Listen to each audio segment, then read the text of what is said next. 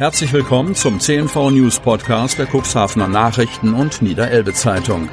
Am Mikrofon Dieter Büge. Ja, liebe Hörerinnen und Hörer, da ist er nun, der für dieses Jahr letzte CNV News Podcast. Daher bedanken wir uns heute fürs Hören. Ganz gleich, ob Sie unsere News Podcasts temporär über Facebook, unsere Website oder diverse Podcast-Kanäle hören oder zu unseren zwischenzeitlich über 14.000 Abo-Hörerinnen und Hörern zählen. Bleiben Sie vor allem gesund und kommen Sie gut und wohlbehalten ins neue Jahr. Und fast vergessen, bleiben Sie uns gewogen und hören Sie auch im neuen Jahr gerne wieder unsere täglichen CNV-News von Montag bis Samstag. Übrigens, ab 19 Uhr sind unsere News-Podcasts am Vorabend zu hören.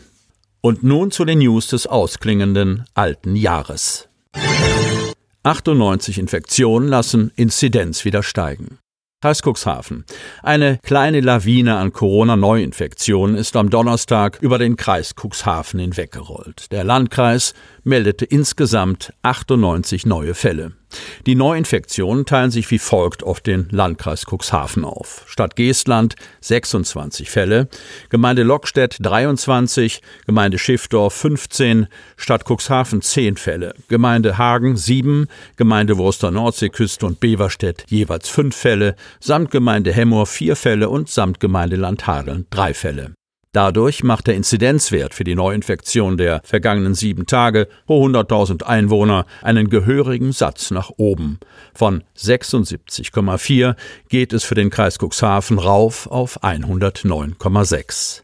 Der Landkreis Cuxhaven erinnerte unter der Woche zudem noch einmal die Regeln beim Zusammenkommen am Silvesterabend. Die Zahl der geimpften und genesenen Personen, die sich privat treffen oder miteinander feiern dürfen, ist auf zehn Personen begrenzt. Eine private Feier oder eine private Zusammenkunft bleibt auch dann auf bis zu zehn Personen begrenzt, wenn die Feier in einer angemieteten Räumlichkeit oder einer Gaststätte stattfindet.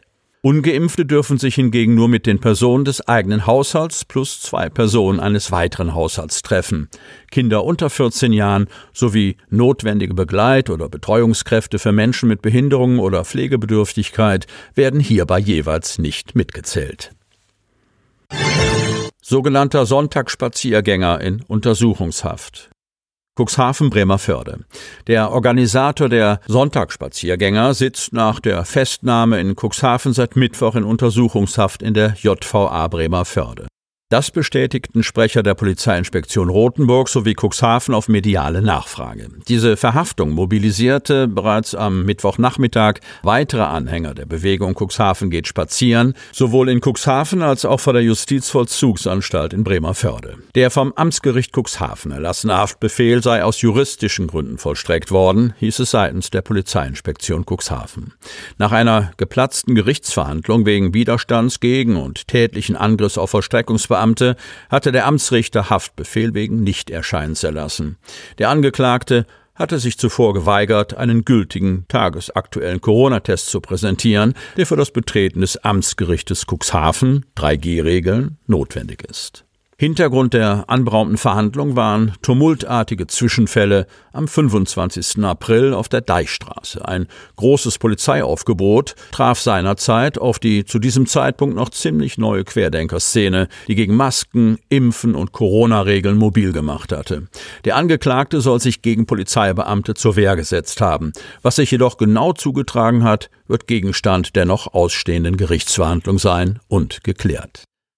Als jedoch die Verhaftung des sogenannten Spaziergängers bekannt wurde, versammelten sich rund 15 Gleichgesinnte noch am Mittwochnachmittag nach einem Aufruf über soziale Netzwerke vor seinem Wohn- und Geschäftshaus in Cuxhaven. Sie erklärten sich mit ihm solidarisch.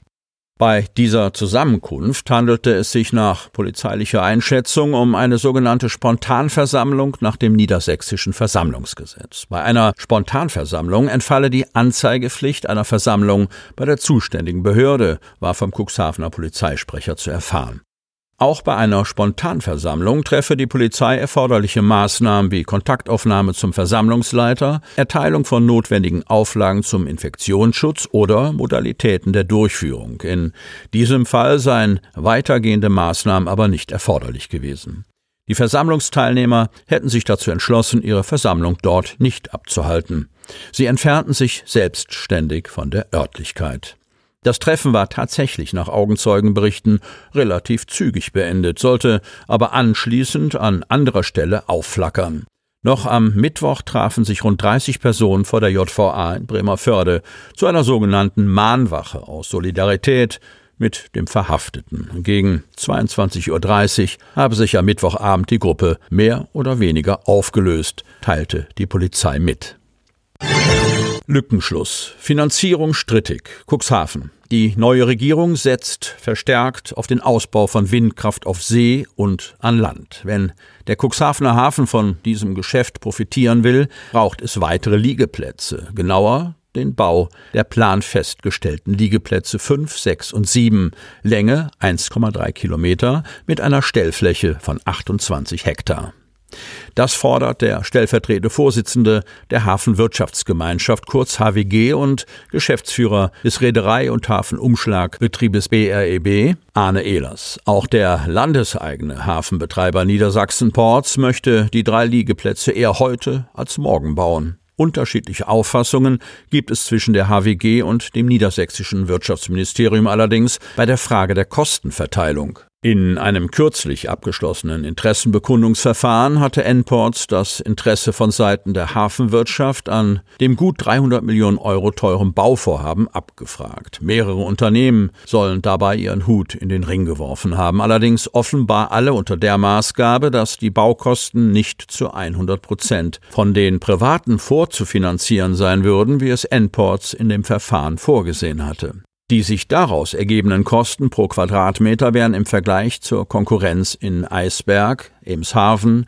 Rotterdam und möglicherweise auch Bremerhaven, das die Pläne für den OTB wieder aus der Schublade geholt hat, um ein Vielfaches höher, haben Ehlers und seine Kollegen ausgerechnet. Der Preis würde bei über vier Euro liegen gegenüber 27 Cent in Eisberg, wo die öffentliche Hand viele Millionen in den Ausbau der Hafeninfrastruktur investiert habe, so Ehlers.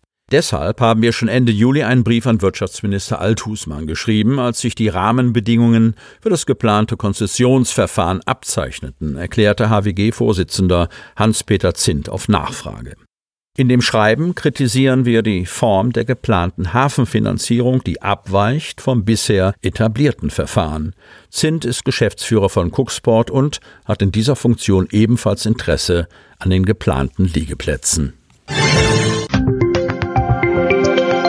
Sie möchten noch tiefer in die Themen aus Ihrer Region eintauchen? In unserem CNV-Themen-Podcast auf Tauchgang gibt's alle 14 Tage per Interview interessante Personen, emotionale Stories und bemerkenswerte Projekte aus dem Landkreis Cuxhaven direkt auf die Ohren.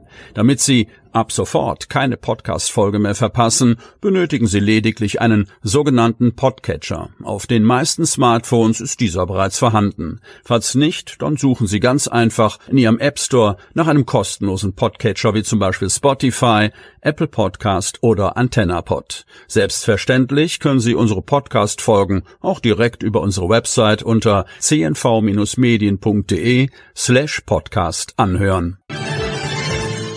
Die hörten den Podcast der CNV Medien, Redaktionsleitung Ulrich Rode und Christoph Käfer. Produktion Rocket Audio Production.